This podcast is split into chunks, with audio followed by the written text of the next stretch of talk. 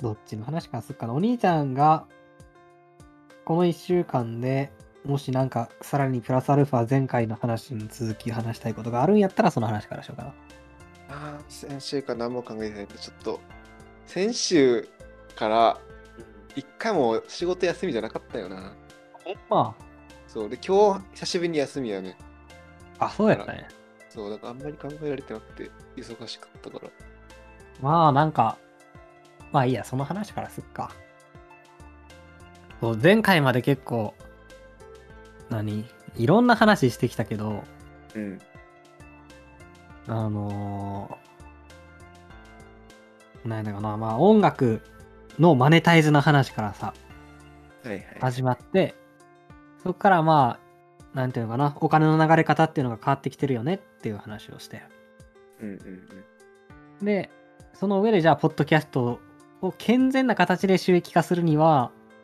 どうしたらいいんかなっていう話をしてたやんか。うんうんうんで、まあ、企業に広告を出してもらうんやけど、その広告、広告の出し方も、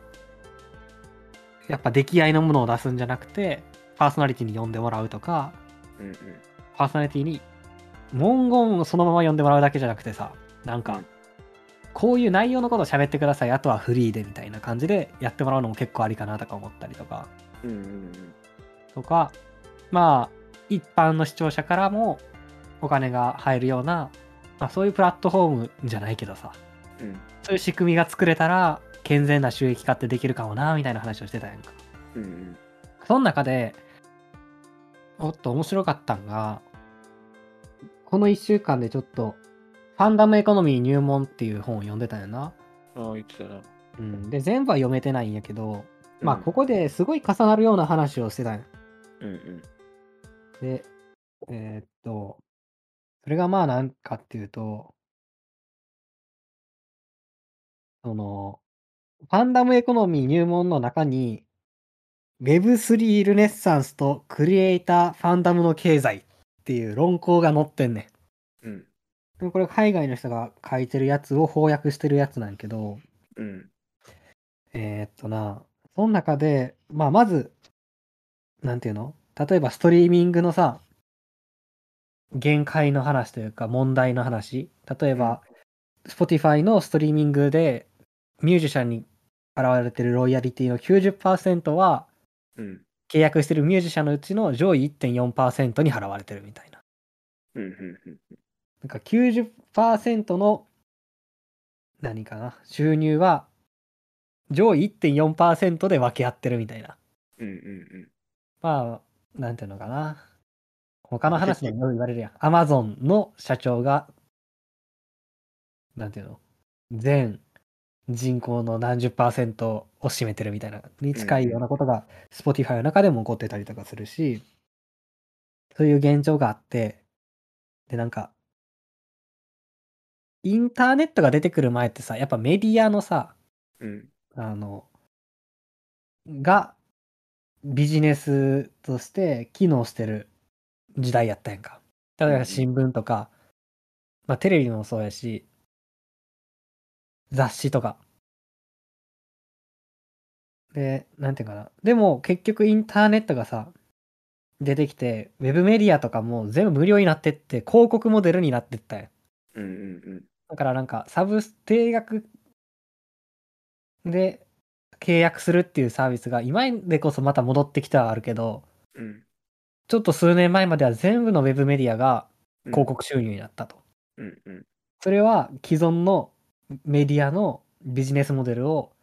インターネットで実現できひんかったってことでもあると。うんうんうんだから、まあ言う言ったらインターネットがメディアのビジネスモデルを破壊させたうんうんで、その物語の核心には、インターネットがお金の流れを円滑にするために作られたものではなかったっていう単純な事実があるはいはいはいっていうふうに言うねんな。うんああ、それ結構おもろいなと思ってんか。うーん単純やけど、経済の流れで。で生まれなかったってことか。そうそうそうそう。はいだはいはい。からインターネットには決済機能が組み込まれてなかった。うんうんだから、金銭をやり取りするリスクが高すぎるって考えられてたし、うんそれで、そのマネ、なんていうのかな、決済のインフラが欠如しているというのが原因で、インターネットの多くが広告によってマネタイズされてるんだっていうふうにこの人は書いてる。うん支払いのし手段があまりにもなかった。うんうんうん無料でいやユーザーあのお金のやり取りを安全にする方法が広告やったってことな。そうそう。し、ユーザーがクレジットカードとかを登録するっていう手間を省いた。うんうんうん、入力する代わりに、情報を入力する代わりに、アテンション、注目するっていう通貨をで支払ったんやっていう。うんうんうんうんまあでもそれはなんかユーザーが直接お金を払ったのとはまた違うんやけどな。うんうんそう。で、その結果出版社とかレコード会社とか映画スタジオっていうコンテンツの制作と流通を牛耳ってきた旧来のメディアの門番たちに代わってうん消費者の注目を大規模に集める人たちのパワーシフトが起きたんだっていううんうん広告の方に流れてったあーっていう話が書いてあってうんそうそれがまあアテンションエコノミーだ注目をどれだけ集めるかっていう PV 数で稼いでいくみたいなうん PV っていうかアテンション注目するっていう通貨を払ってたうんうんでまあまあここまではこれまで話してきたことやんなうんでこっからアテンションエコノミーからオーナーシップエコノミーへっていうこれからの展開みたいなものが分かれててこれは今まで話してきたことの、まあ、総まとめみたいなことが書いてあったところなんやけど、うんしお兄ちゃんにも写真でちょっと送ったところやったんやけど、うんうんそう、プラットフォーマーを中心に展開された広告経済っていうのは、広告に依存した経済っていうのは、うん Web2 時代を制したかもしれないけど、その成功は必然的なものでもなければ最終的なものでもないっていうね。うんうんうんうん。で、クリエイターたちは自分たちの作品やファンの関係、そして報酬のあり方を支配してきたプリプラットフォーマーのありように、やっぱ疑問を抱いてるし、で、その忍耐もいよいよ限界に達しつつつあると。うんうんで一方でこれまでのクリエイターエコノミーにおけるプラットフォームとクリエイターのパワーバランスとかうんカスタマーとプラットフォームのパワーバランスとかを変えるっていう風に歌ったテクノロジーも出てきててうんうんでこれまでのインターネットの時代っていうのを時代で区分していくとどんなことが言えるかっていうと、うんインターネット以前の時代のことを Web11 うんうんそれがパブリッシャーに優位をもたらすものだったと。うんうん出版社作り手っていうのかな出版社か。うんうんで、Web2 の時代は、プラットフォーマーを優位に置くものだった。で、今僕たちはこまさにここにいんねんな。なんか、うん、あ、いいや、最後まで。うん。で、Web3 が、その、で、展開されていく技術の、とかイノベーションの意義のすべては、うん権力と所有の天秤をクリエイターとユーザーの側へと向けることにあるんだっていうふうにこの人は言ってる。うんうんうん。で、さんが、なっき言いかけたなんか、Web1 が、もともとどういうものを Web1 っていうかっていうと、この、サーバーがあって発信をできるっていう状態が Web1 のことやね。うんうんうんうん Web1.0 のこと。うんだからパブリリッシャーが優位なんやと思うねんな。はいはいはい。サバーバーを持ってるやつが優位。ー。うんうんうんブログを持ってる人とかさ、うん。うんうんその Web マガジンを持ってるやつが優位やった。うん。うんで、Web2.0 っていうのは、この双方向みたいなところうん。うんうんうんが整ったみたいなのとか、んやった気がするんやけど、うん。うんだから、その場を用意したやつが勝ちみたいな。だからプラットフォーマーが勝っていく。そうそうそう。で Web3.0 っていうのは、えっと、今まで何かのデータをコピーして相手に渡すみたいなうん。ことをやってたんやけど、そうじゃなくて、デジタルデータが単一のものになれる可能性を今ふ、はいはいはい含んでるのが Web3.0。うんうんうん Web デジタルデータにもアイデンティティが生まれ始めてる。うん。はいはいはい。固有性を持つってことだよな。そうそうそで、なんかそう、それが Web3.0。う。そうだからそれを作ったやつが強いから、あ、そのコンテンツクリエイターというかアーティストが強くなっていくみたいなうこんとうなのんかな、うんうんいや場を用意したやつじゃなくなっていくってことだよな。そうそうもちろんそういうやつも必要やけどうん消えていくんじゃなくて、うん。それで、いや、そうなんや。だから、Spotify とかなくなったらなくなったで絶対困るから。うん、そう。いや、ちょっと話ずれるけど、今、Netflix で Spotify の、何創設を元にしたドラマっていうのがやってて、ザ・プレイリストっていう。へえ全6話ぐらいで配信されてて、僕全部見たんやけど、けん先うん先週かな、全部見たんやけど、なんかその、い最初の方はさ、何創設物語やから、スタートアップの面白さみたいな、うんうんうんうんスタートアップ物語の面白さっていうのがあっうんて、その勢いでいろいろ実現してったり、なんかうまくいかないことがあったりみたいな面白さがあって、うんと思ったら、各エピソードごとに主人公が違うねん。はいはい一人目は創設者で二人目はなんか共同責任者でとかうんうん三人目は弁護士でとかうんうんうん四人目はあの何サイエンスエンジニアでとかうんうんでなんかちょっとずつ視点によって事実が違ってくるっていう面白さもあるうんうんで最後がえーっとクリエイターやねミュージシャンうんうんで時代も追い越して2025年とかが舞台になったりしててへえまあ今言ってたみたいにそのロイヤリティがあまりにも支払われてないというところでもう物議を醸してるっていうのを真正面から描いてて、まあ、解決はしてないねんけどうんとにかくそこが問題になってるっていうんでドラマが終わってくね。うんうんでなんかまさにこのさ Web2 から Web3.0 に変わっていくっていう話をしてた中でそれを見たからうんうんなんか、その、何、ストリーミングがやった功罪っていうのを両方なんか見ることができて、うんうんうんやっぱストリーミングが成したことって素晴らしいなとも思うし、うんでもお金の面ではすごい搾取的にもなってるよなと思ったりするっていうのは両方なんか実感を持って見れたのが超面白かった。うーんうん。そう。脱線やったけど。で、そう、Web3.0、さっきこの本では、次世代 Web3.0 と称される次世代イノベーションの意義のすべてが、権力と所有の天秤をクリエイターとユーザーの側へ向けることころにあるんだっていうふうに言われてて、うんまあやさっき言ったみたいに、作ったやつと、まあ、買ったやつが強いみたいな。うんうんで、その方法が4つあるっていうねんな、具体的に。うん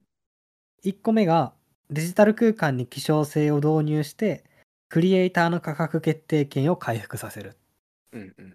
で、2つ目が、クリエイターを支援することを単なる利益的行為ではなく投資行為とみなす。じゃあ、利他的行為ではなく投資行為とみなす。書いてクリエイターを支援することを単なる利他的行為ではなく投資行為とみなす。うんうんうんで、3つ目が、クリエイター全体に富を広げる。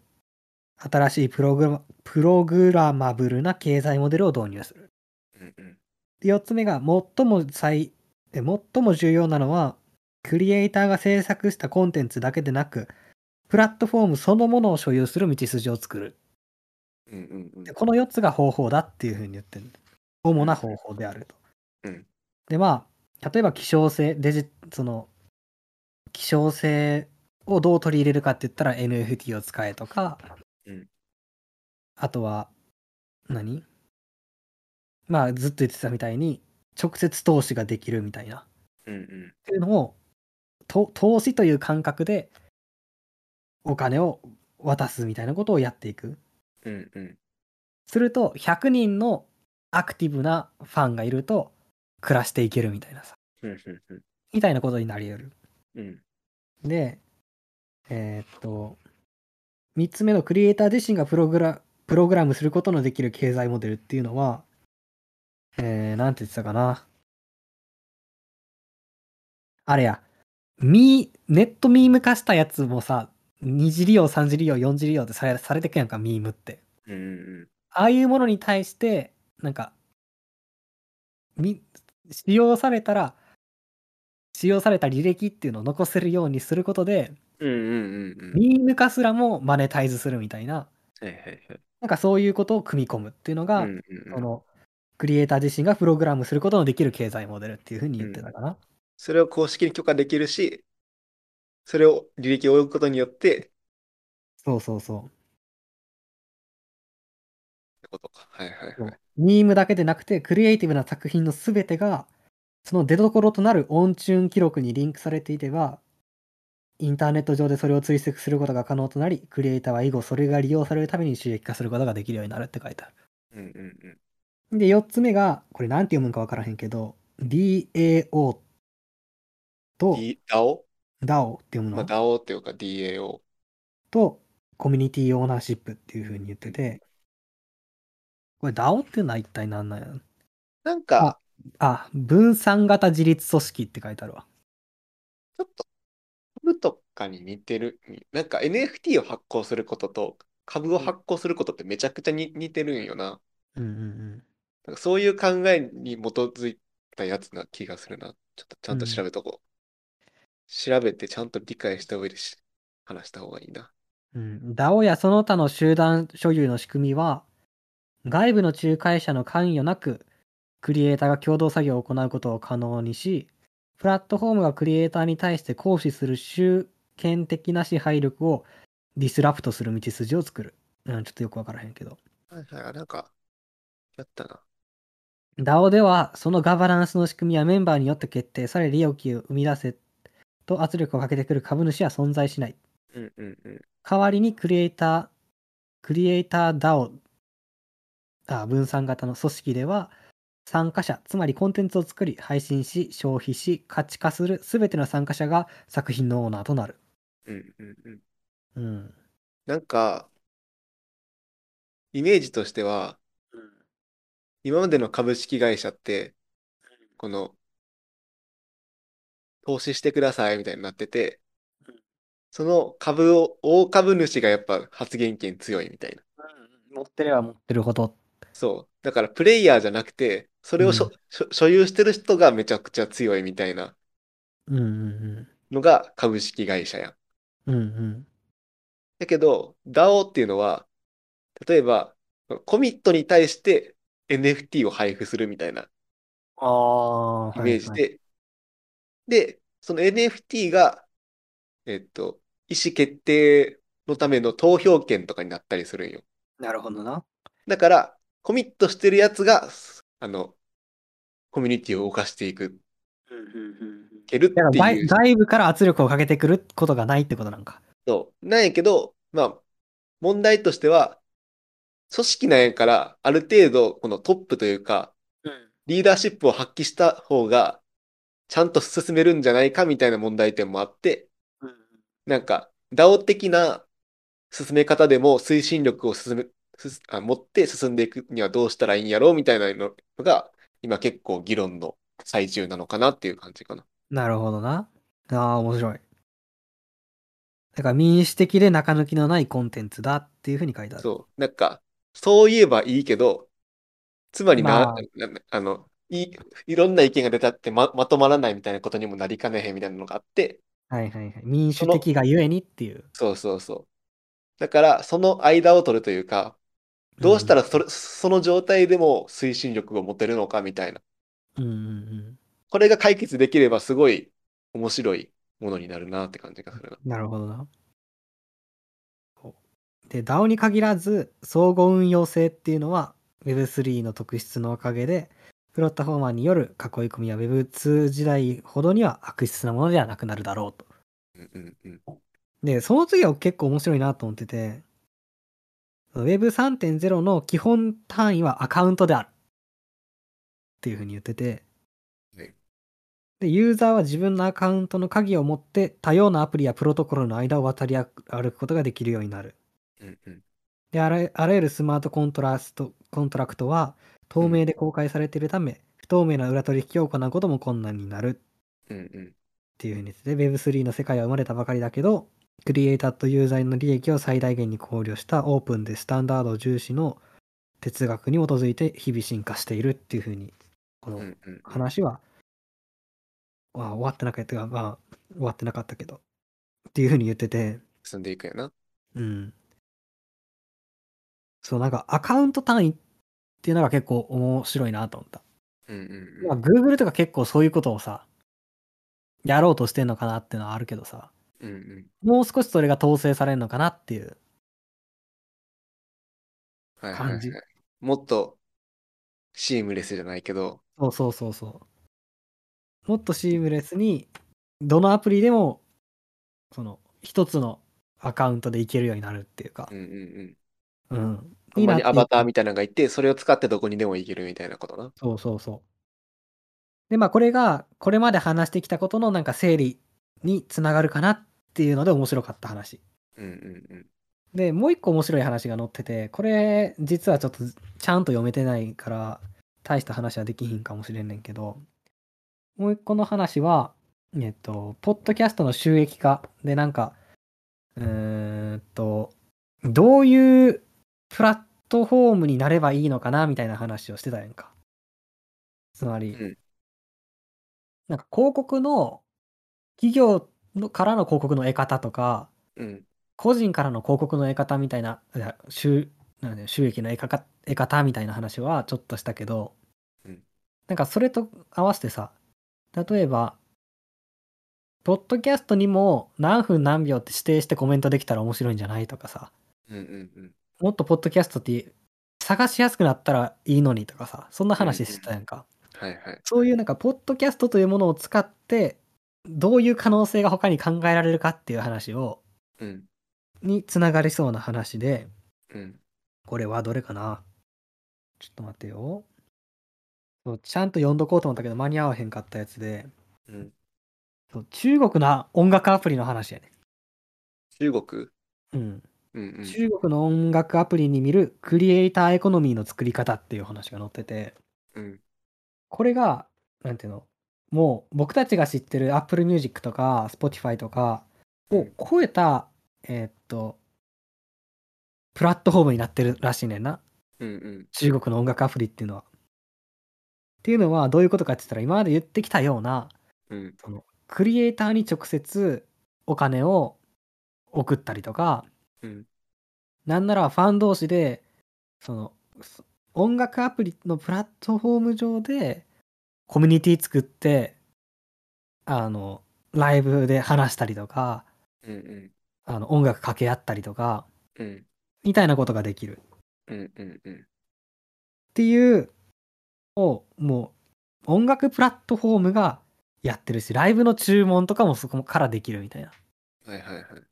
ていうのを完全にその切り分けてるんじゃなくて例えば今やったらツイッターで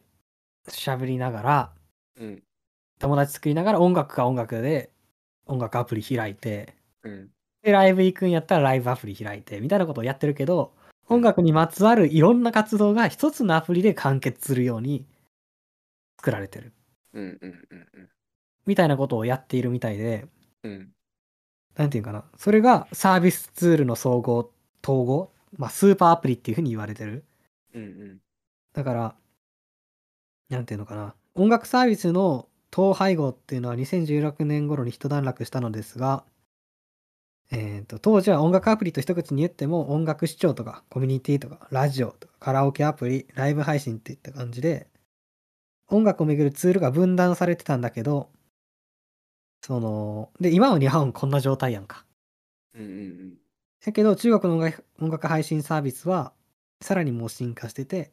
これらの機能とかツールを一つのアプリ内に修練させていくようになってスーパーアプリ化したっていうふうに言ってんねうんうんいやなんかだから配信アプリでなく音声総合プラットフォームなんだっていうのがはいはいはいはい。あ超面白いなと思ったんやなだからライブもカラオケもクラブハウスもできるような音楽配信プラットフォームっていううんでそれは儲ける場ではなくてファンを作る場所でもあるしうんうんそのなんかパーティーとかそのいろんなことにもつながってるしっていうのがうんなんかあこんなことがもう実現されてんねやっていう面白さ、うん、がなんかあー出てきたなーとは思うな。それがなんか日本にも入ってきたら面白いかなとは思うし。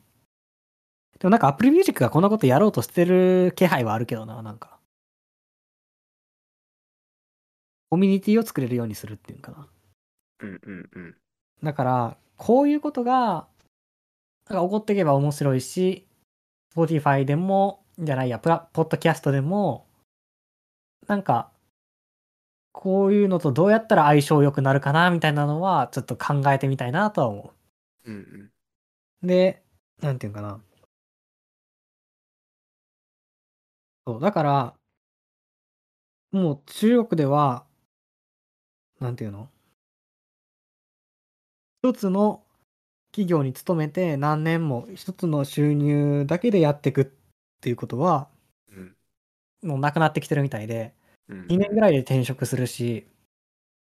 はでい帰って、帰ってもライブ配信とか、うん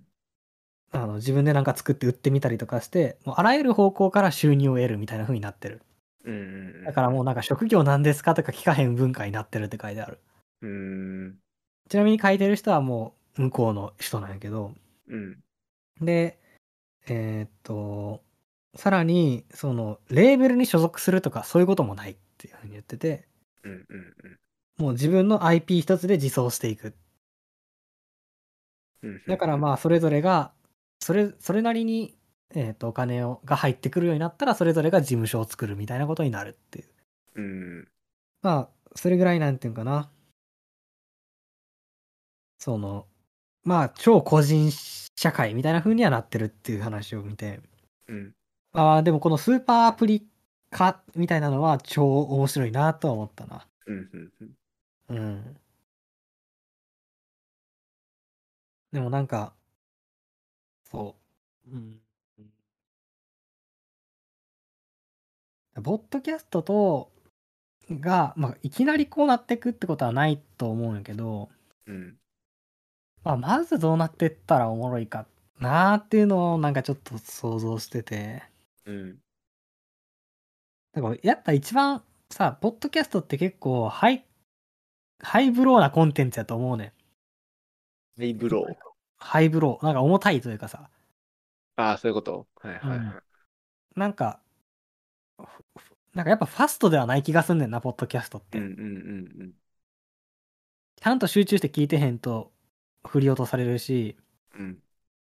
ちゃんと集中して聞く、人が聞くコンテンツやからこそ、内容も、あの、必ずしもキャッチーなものばっかりじゃなくても聞かれるみたいな。それこそ古典ラジオみたいな感じとかさ。キャストってさうん。絶対切り抜きっていう分野が流行らないコンテンツやんなそうやねん。なんかそのキャス、トで切切り抜いても思んないもんなやっぱ文脈が面白いうんうんうんコンテンツやからさなんかどういう展開でこの話の流れになっていったかとかうんうんなんか一言切り抜いてもそれがさそこまでの積み上げのなんていうのかな総まとめとしての一言やったりするから、まあ、切り抜いても価値があるかもしれんけど、そのなんかえそこで得られるものって切り抜きじゃも得られへんかったりするし。うんうんうんうん。っていうなんか、そう、文化が違って、なんかハイブローなものやからさ、やからこそ、中身のある話をしてるやん。うんだから僕やっぱ、そこで、なんか、いろんな人の視点が積み上がっていくと絶対面白いと思うねんな。ああえ配信だけじゃなくてそう、文脈というか、うんうんそういうことがポッドキャストにすごい合ってる気がするねん。ポッドキャストがその番組そのものの文脈だけじゃなくて、それを巻き込んでいろんな文脈を形成していくみたいなそイう、メーなんジかか、。だから、もう感想みたいなうんコメントいらんから、 うんうん。あの、それについて、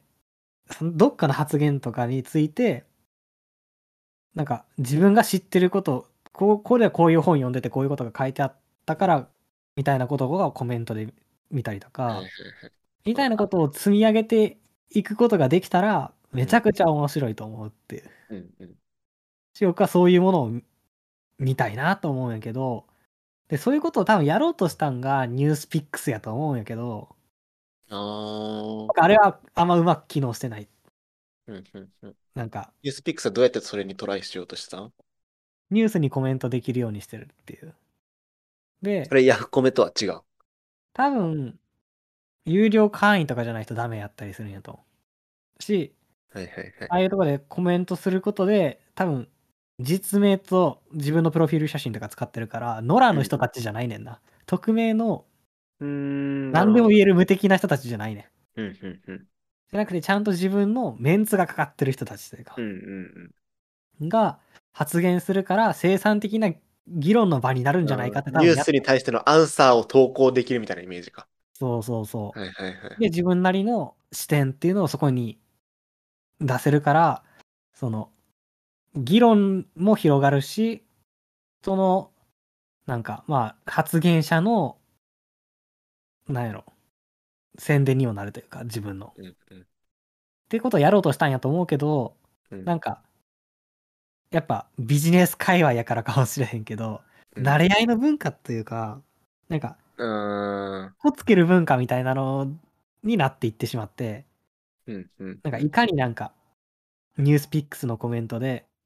最大公約数的なこと言うかみたいな、はいはいはいはい。になっていっちゃってる。なんか、評価されるようなこと言おうとしてるみたいな。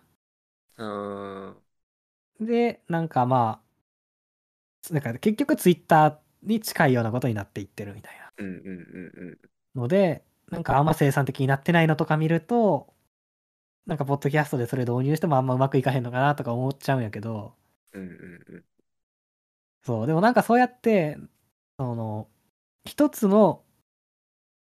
ものに対していろんなものがつながってくって面白さがあるからさ、うんそれが可視化されたら絶対に面白いのにって僕は思う。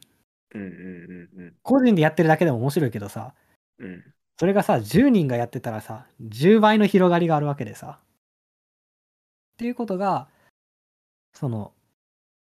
つながっていけば超おもろいのになっていうのは思ってる。うんうんで、そういう意味で言うと、僕はなんか、ポッドキャストの参考資料とかで、めちゃめちゃ、何危機開会の、もう、エピソードまで指定して、参考資料で入れたりしてんねんな。うんうんで、そういうのを、やっぱり、なんか、編集後期変えたらいいんちゃうとか言ってたけど、そんな感じで、その、ウェブ版とかでさ、変えていってさ、うんでどういう話の時にどういう参考資料を入れたかとかさ僕は編集しながら、あこれ関連するなっていうのを話してなくても入れたりしてんねんなうんうんそういうのを貯めてってどういう文脈でどういうものが出てるかとかさ、うんうんまあ、単にどのエピソードが惹かれてることが多いかとかさうんなんかそういうのの関係性みたいなのを蓄積していきたいなっていうのはすげえ思ってるうんなんかさ、ノーションのさ、うんバックリンクって機能めちゃくちゃいいなって思うねんな。はいはいはいはいこのリンクを貼れるんじゃなくて、うんこの記事はどっからリンクされてるかが分かるっていううんうんうんうん機能が僕めちゃくちゃ好きで、ノーションの好きなポイントで、うんそういうのよな。そうそうそうそう。なら、なんかさ、 と普通に返したらさ、バックインク7とか見たらさ、あうんそんな惹かれてんねや、この記事とか思うし。そう、僕、今仕事でも使ってるんやけど、うん。ノーション。会社で使ってるんやけど、うん。この、な、なんか、ち技術に書いて、メモとかが、めちゃくちゃいろんなプロジェクトに惹かれてるやんとか、うんうんうんが、あ、これが新しい技術の文脈作ってるとか思うとめっちゃワクワクするから。そう。それが、なんかもう少しさらに可視化されていったりすると、うんうんうん。超面白いなって思なるほどな。う。うん。それがなんかうまく触れればいいなって思うよな。すごい。だから、ほん、本当やったら、うん。その、ポッドキャストとかも、その、例えば、この自分が配信してる、この番外編、シャープほにゃららっていうのの中で、その、の記事があったとしてうん、そこに参考資料として本とか、うん。えーっと、ポッドキャストのエピソードとかリンク貼るだけじゃなくて、うん。やっぱそれぞれにページを持たすんかなと思ったら、で、もうリンクを貼るっていうか、うん、ページのリンクを貼る。うんうん。で、なんか、やっぱ文脈蓄積していくのはいいけど、うん。そう、どうやって蓄積していくかっていうのが難しいね。うんうん。っていうの、は、その、自分が話してる、この話の中で、あの、あのポッドキャストのこの話を持ってきて、これと関連させて新しいこと考えたっていうのをさ、言ったとするやんか。うんうん。で、それは、あの、今話してる番外編のエピソードのページにあるけど、うん。でも、やっぱ次、その次またもう一回さ、同じポッドキャストのエピソードを引くときに、うん。自分が番外編で話したことも含めて引きたい時とか、うんうんすると、なんか、どうやって引いてったらいいんかわからへんなっていう、そのなんか、この、このエピソードを引い、こういう文脈で引かれたっていうのも蓄積していきたいなとか思ったりして、うん。うんうんなんかそこの難しさは結構感じてんねんけど、あの、はいいはいろいろそれこそ、あの、ウェブ版の日の交差点でさ、僕はもうリンクを入り組ませまくってんねんけど、自分の書いた記事の。うん。うん。そういうのやりながら結構ちょっと難しいなと思ってんねんな。統一させていくというか。うんうん。けどやっぱそういうことってできたらめっちゃ面白いよな。っていうのは、やっぱ、ポッドキャストの相性というか、考えると、まあちょっとそういうことも考えられたりするかなと思ったかな。っていうのがまあファンダムエコノミー入門の話。うんなんか話を聞いてるとさ、なんかなんとなく思ってくるのはさ、うん。このプラットフォームがいなくなるってことはやっぱなくて、うん。プラットフォーマーみたいなのが。うん。なんやけど、このパワーバランスが変わってくるみたいなイメージが正しいんやろうな。いや、うん。そうやと思う。だから、やっぱ、簡単に言えば、収入がプラットフォームを、は、プラットフォーマーにすごい牛耳られてるみたいなのからうん変わっていくけど、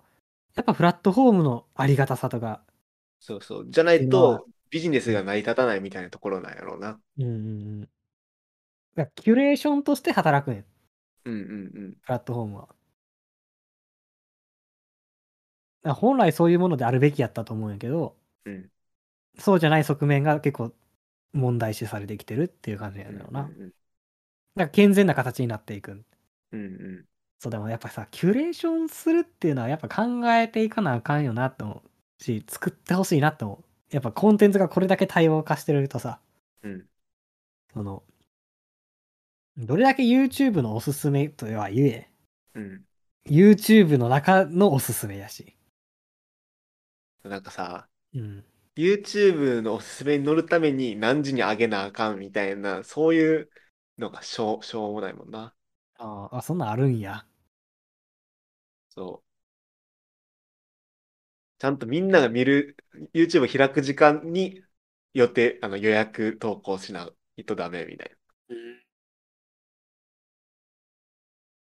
なるほどな。そういう違うゲームになっていくもんな、それは。そうそうそう。ゲームがもう違うやみたいな。うん。いや、っていうのはさ、あのーなんか、あらゆるものをさ、もうなんか、うんこんだけコンテンツが多様化するとさ、うん。もうフィルターバブルって絶対にあある。うんうんうん。まあ、コンテンツが多様化せんでも、そういう言葉がなかっただけで、自分が見てる世界なんてさ、うん全体なんて見ることできひんねんから、元から。うんうんもう偏ってるに決まってるやんか。うん。うん。だから、もう、どうしたって偏ってしまうんやけど、し、AI のおすすめ機能がいい面もたくさんあるから、うん。なんか、それやったら、ほんまに、あらゆるものをミックスしておすすめにできるようなうん。キュレーションプログラムみたいなのが欲しいなって思う、すごい。うん。ど、どんな感じどういうことだから、YouTube のおすすめ機能って YouTube の中からしか選ばれへんやんか。うんうんうん。じゃなくて YouTube と、ポッドキャストと、音楽と、ウェブメディアと、舞台と、映画と、みたいなものが、全部が、あの、何一つのはいはいはいもので見れるっていう。うんうんうん。でそれが分け隔てなくそのかんなんかキーワードが結びついて出てきたりするとうんうん。もっといろんなものにアクセスできんじゃないかなって思うすごいそういうのはやっぱ、あの、コンテンツをまたいだバックリンクみたいなのがすごい近いかもしれんな。そっから自分が見てるものの文脈をどんどん辿っていったら、なんか違うところに辿り着いてたみたいなのは、面白いかもな。そうだからしなんかさいろんなもん知らんだけやと思うねんななんか、なんか、うんウ、ェブ版あの日の交差点はそういうふうに設計していくか。もう少し詳しく言ってなんか、うんもうちょっと参考文献みたいなものを大事に設計するか。いやそうそうしたい本当にそうしたいで、参考文献から逆引きの記事も引けるしうん、記事から記事とかも引けるし、そういう場所を一個作っとくか。そうしたい。で、そのためにどうしたらいいかっていうのをうん。一緒に考えてほしい。はいはい。例えばさ、うん。古典ラジオとかってさ、うん。一つのエピソ、エピソードとかテーマにいっぱい文献があるやんか。で、それは古典ラジオがなどっかのサービスを使って、このテーマにはこの本を読みましたみたいなのがはいはいはい。あるあなる。やん。うん。ああいう、あそこまで大きくないけど、ああいうなんかデータベースを作って、うん。で、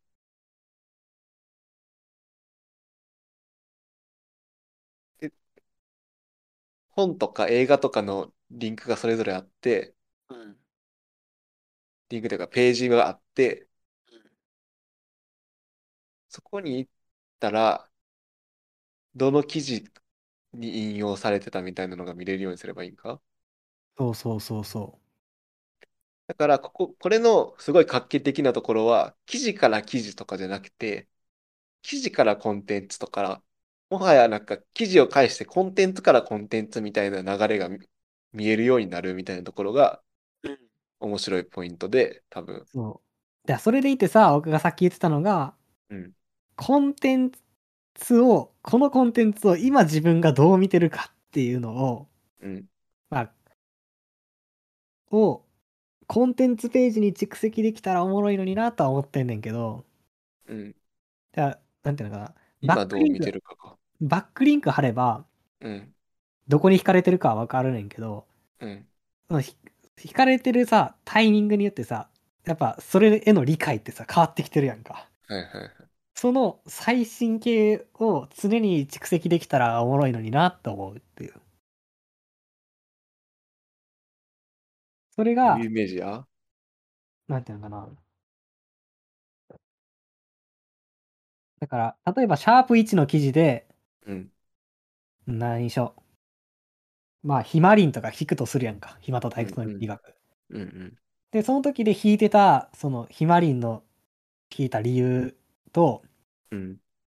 シャープ10でヒマリンを引いた時の、ヒマリンを引いた理由って、うん。なんか例えば同じとこ引いてたとしても、理解度が違ったりする。うんうんうんうん。で、ただ、このコンテンツページは、そのバックリンクの集積上にするだけじゃなくって、うん。書き手のひまりんのをどう見てるかっていうことが一目でわかるページにもなっていてほしいってことなのかな。はいはいはいはい。だから、これをどう見てたかっていうののログみたいなのが、そのページに、各記事に行く前に、そこでも分かったら、なんていうのかな。なんか引いた場所の1行分ぐらいがそこに羅列してぐらいでいいのかな、それは。そうなるんか、もうちょっとちゃんと考え、手動で書いていかなあかんのか分からへんねんけどああ、それめちゃくちゃ手間やで。そうなんやけど、なんか、そういうものが見えたら超おもろいって思うってういんう。うんうんうんうん。手間やから誰もやってないこと大変と思うけど、それはなさ、んか多分自分が書くんだけやったらいいけどさ、そう、みんなの文脈どうするかやんな。そう、それがむず超難しい。まあ、でも一つやっぱバックリンクの集積上みたいなのがあるっていうのは大事やなと思うそれやりたいなでそれがやっぱめちゃくちゃ面白いと思うねんな、その、文脈で弾いていくってことが、そのできる。うんうんうんうん。僕のイメージでは、関、なんだかな、関連でうん、ひたすら関連で、ディグることができるサイトみたいなのを作っていきたいね。はいはいはいはいはい。で、最初音楽で聴いてたはずが、あうん音楽を、の興味で入ってきたサイトやったはずが、うん。気づいたら、なんていうの、全く関係ないポッドキャストの話に、古典ラジオに行き着いてるとかさ、うんうんみたいなことが実現されるウェブサイトを目指したいっていう。うん。うんうんうんうん。そのためには、あらゆる人が、あらゆるものに対して文脈付けをしていくのを蓄積していきたいっていう、っはいはいはい。ていうことかな。そう。関連で、ひたすらディグれるっていうのは、なんか実現させたいし、それには意味があるんじゃないかなと思う。うんうんうん面白いと思わへん か。関うん。それめちゃくちゃやりたい。めちゃくちゃやりたい。な。そういうところに面白さを感じるし、うんこれは生産的なことやと思う。うんうん。単純になんか新しいもの発見することにもなるんやけど、あの、なんていうんかな。一つのもの、自分が知ってるものへの新しい理解にもつながると思う。うん。こんなものに対してこういうものとつなげてる人がいるんやっていうそ発れは見にも個々個人ではやってるけど、そういうデータベースがつみんなで積み上げていくのがすごい面白いな。そう。いや、だしこれさ、うん。本から本につながるだけじゃないのがいいよな。そうそうそう。音楽から音楽に。だからそこに壁がない感じが。そうそうそうそう。それを実現するには、絶対に僕が書いてるだけじゃダメやね。うんうん何人がいればいるほどいいね、それは。うん。はいはいはい。うん。で、そこに大事なのは、まあ、超、まあ、どんだけ文章がうまいかとかは、賞味あるかもしれんけど、うんそれよりかはどんだけその参考資料みたいなのをつぎ込むかっていうことやと思うね。うんでまあどういう関連かだけは書いといた方がいい気がすんねんけどうん。でもやっぱなんか、うん、これはねちょっといつかは絶対実現させたいぐらい興味ある。これなんか、もはやノーソンじゃない方がいい気もしてくるな。うん。書き方が。まあ、最初はノーションで初めてやけど。いやこれさめっちゃうまくプレゼンできたらさうん。絶対乗っかってくれる人多いよなって思うぐらい面白いことだと思よし、それはちょっと温めて、う。うん。あの、プロトタイプみたいなの作って、流れ作って、大きくしていけかなあかんものやと思うな。いやだからさこれ今すぐにできひんから諦める話とかじゃないと思うねんなもう絶対なんかいつか実現させたいものやからってでもでもやまあし固、定やりながら、これ、こういううんのはいつか実現さ、さしたいじゃなくて、うんやりながらちょっとずつ練っていこうよそって思うわ。うだからそうこの延長線上で実現させたいうんうんあの新しくいつか立ち上げたいとかじゃなくてうん。うん。ならそもそもこのウェブ版あの日の交差点とポッドキャストのあの日の交差点っていうのがそれを作っていった過程になるはいはいはいやと思う。だから古典ラジオがやろうとしてることもさ、言うたらそういうことやと思うねんな。うんうんうん。それを歴史というデータベースで、しかも自分たちで作ろうとしてんねん、それを。うんうんうん。会社の中で。でもやっぱ前言ったみたいに、ウェブ版あの日の交差点は、結構無尽蔵に増えてほしいってところがあるからうん、投稿できるようになったら面白いよな、みたいな話をしてたんや。うんうんうん。まあ一個フィルターはかけた方がいいかもしれんけど、でも投稿できるようにするとおもろいよなって、こっちからうんうん声かけるだけじゃなくて。最初は、この、一つ、フィルターがかかるけど、大きくなってったらそういうのをだんだん取り除いてってことやんな。そうそうそこう。の流れが確立していったら、うん。それがうまく作れたらすっごい面白いと思うん、う。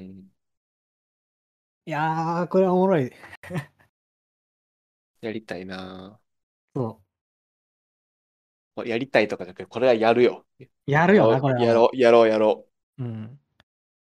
やるしかないし。いや、マジで。いや、マジでこれは面白い。あの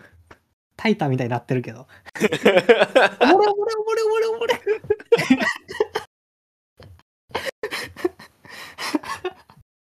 あのタイタンやばいよな。みたいになってるけど、うん、これはね、僕が今、もしかしたら人生で一番やりたいことかもしれん。 うんし、なんか、今まで話してきたことで、こういうことがいいよなって言って、言ってきたことの、ちょっと、ちょっとまとめかもしれんな。そういう、そういうことがやり、結局そういうことがやりたいんよなってことやんなって。いや、そう。っていうか、僕は多分、お兄ちゃんに実はポッドキャストをやってて、うん。で、ウェブサイトもやりたいと思ってるって話をした時に頭の中にあったのはこのことで、はいはいはい。それが多分、やっとうまく言えたんやと思う。うんうん。そうか、最初にそういう話したもんな。記事と記事の結びつきみたいな話とか。そう、最初にそういう話をしてたから。そう一番最初の構想としてそれがあったんや。うんうんそれがなんかやっと伝わったというか、同じうん。ものを言語化でそきるうようになってきた。はうん、いはい。そうえ永遠にディグれるものを参考物件でディグり続けることができるみたいな。それとさ、うん。なんか、クリエイターエコノミーじゃないけど、ポッドキャストの収益化みたいなとこは結び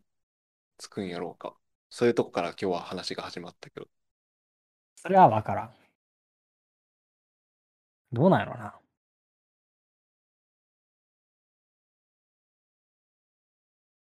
まあでも、ポッドキャストをどう収益化するか、うん。法人広告と個人の寄付うん。になるとしたら、なんかあんま関係ないんかもしれへんけど、うん。ただ、ポッドキャストがコミュニティであるっていうのと、ウェブサイトっていうのは、どっかで近いところを考えられるかもしれん。うん。うん。収益化直接じゃないけど、ポッドキャストをコミュニティとして捉えるっていうのと、うん。まあまあまあって感じか。ではまあもうちょこっと、今すぐパッと言えへんけど考えていかなあかんかなって。うん。ああ、でもこの構想はちょっと実現させたい。これ、この、そのさ、うんサービスがあったとしてさ、うん。どう運営していくんやろうな。うん。だってさ、そんなのに広告乗っけたくないやん。乗っけたくない。けどさ、ノーション、なんか、ある程度見られるサービスにするためには、お金が必要なわけやん。しだな。見、見られるってことは、そんだけアクセスされるってことは、そのアクセスに耐えなあかんわけやから。っそてことは、維持費が必要なわけやん。う。うん。そういうもののってさ、どう収益化するんやろうな。どうなんやろうなほんまにそれどうなんやろ絶対広告は載せたらあかんと思う、それ。し、なんか寄付もちょっとあんまピンとこうへうんん。それはほんまになんか慈善活動やねんな。うんうんうん。やっぱ慈善活動って僕サステナブルじゃないと思うねはいはいはい。なんか、あれじゃないさっき言ってた話はそれに近い気がするけど、利他的行動じゃなくて、投資行動なんやっていう。ん。そうそうそう利他的行動は続かない。